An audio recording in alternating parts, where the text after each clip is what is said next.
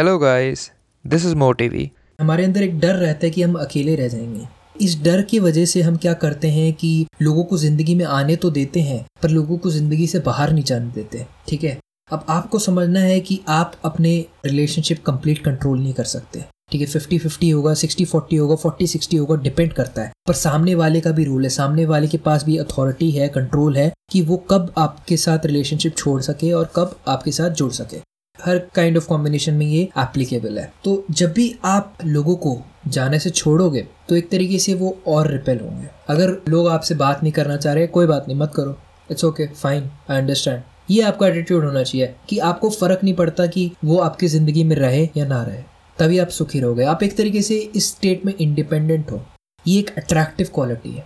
फिर सामने वाले छोड़ के भी जाना चाहता है तो कुछ टाइम बाद वापस आ जाएगा। पर आपको इस नज़रिए से नहीं सोचना है। जब आप ये कर रहे हो। ठीक है, आपको कैसे सोचना है कि इट्स ऑल राइट कोई बात नहीं। तुम नहीं भी रहो, कोई बात नहीं, चल जाएगा, मैं खुश रहूँगा, मैं अपने आप में खुश हूँ। ऐसा कुछ नहीं है, तुम मेरी ज़िंदगी में रहोगे, तभी मैं खुश रहूँगा। ठीक है, मैं एग्ज्यूम करके ये कह रहा हूँ कि आपकी और जिस भी बंदे के साथ या बंदी के साथ रिलेशनशिप है, वो अच्छी है पॉजिटिव है, ये सोच के कह रहा हूँ। तो आपको ये एटीट्यूड रखना है। अब दूसरा क्या गलती करते हैं हम रिलेशनशिप में जब हम पढ़ते हैं? किसी को भी अपने ज़िंदगी में आने देते हैं, किसी को भी हमारे रिसोर्सेज हो गए, हमारे फ्रेंड सर्कल के साथ कनेक्ट करने देते हैं, किसी को भी अपनी ज़िंदगी में घुसने देते हैं। इसमें भी प्रॉब्लम है। आपको किसी को भी अपनी ज़िंदगी में आने नहीं देना है, क्योंकि आपके गोल्स अलग हैं। हो सकता है सामने वाले के अलग हो। आपके प्रिंसिपल्स अलग होंगे, सामने वाले के अलग हो। आप क्या चाहते हो, क्या एक्सपेक्ट करते हो लाइफ से, वो अलग हो सकते हैं।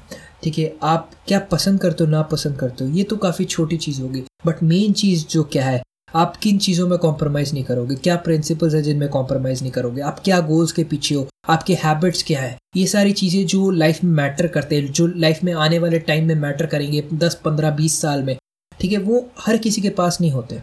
आप हर किसी के साथ जेल नहीं हो पाओगे। जेल से मेरा मतलब है हारमनी में नहीं आ पाओगे। हारमनी से मेरा मतलब है कि आप जैसा सोच रहे हो, वैसा ही सामने वाला सोचे। आप दोनों सिंक में आके कुछ ना कुछ काम करो।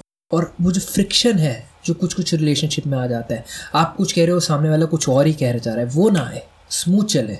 पॉजिटिव रिलेशनशिप हो। एक दूसरे के लाइफ में हम कुछ वैल्यू ऐड कर सकें।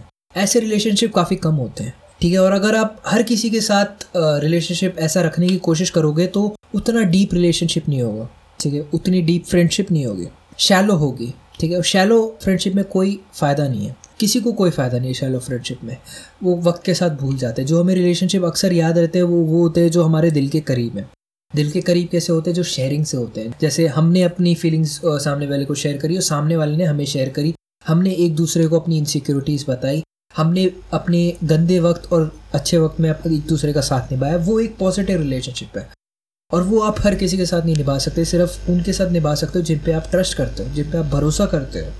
फिर से आप हर किसी पे तो भरोसा नहीं कर सकते अपनी हर चीज़ के लिए। एक तरीके से पावर के हिसाब से स्ट्रैटेजी के हिसाब से ये एक गलत कॉन्सेप्ट है। बहुत बहुत धन्यवाद इस ऑडियो को सुनने के लिए। अगर आपको मेरा काम पसंद है तो प्लीज़ मुझे फॉलो कीजिए, मेरे चैनल को सब्सक्राइब कीजिए। और अगर आप चाहते हैं एनिमेटेड वीडियो देखना इसी बुक समरी की तो लिंक जो है वो डिस्क्रिप्शन में है, उसको फॉलो कीजिए। Thanks for listening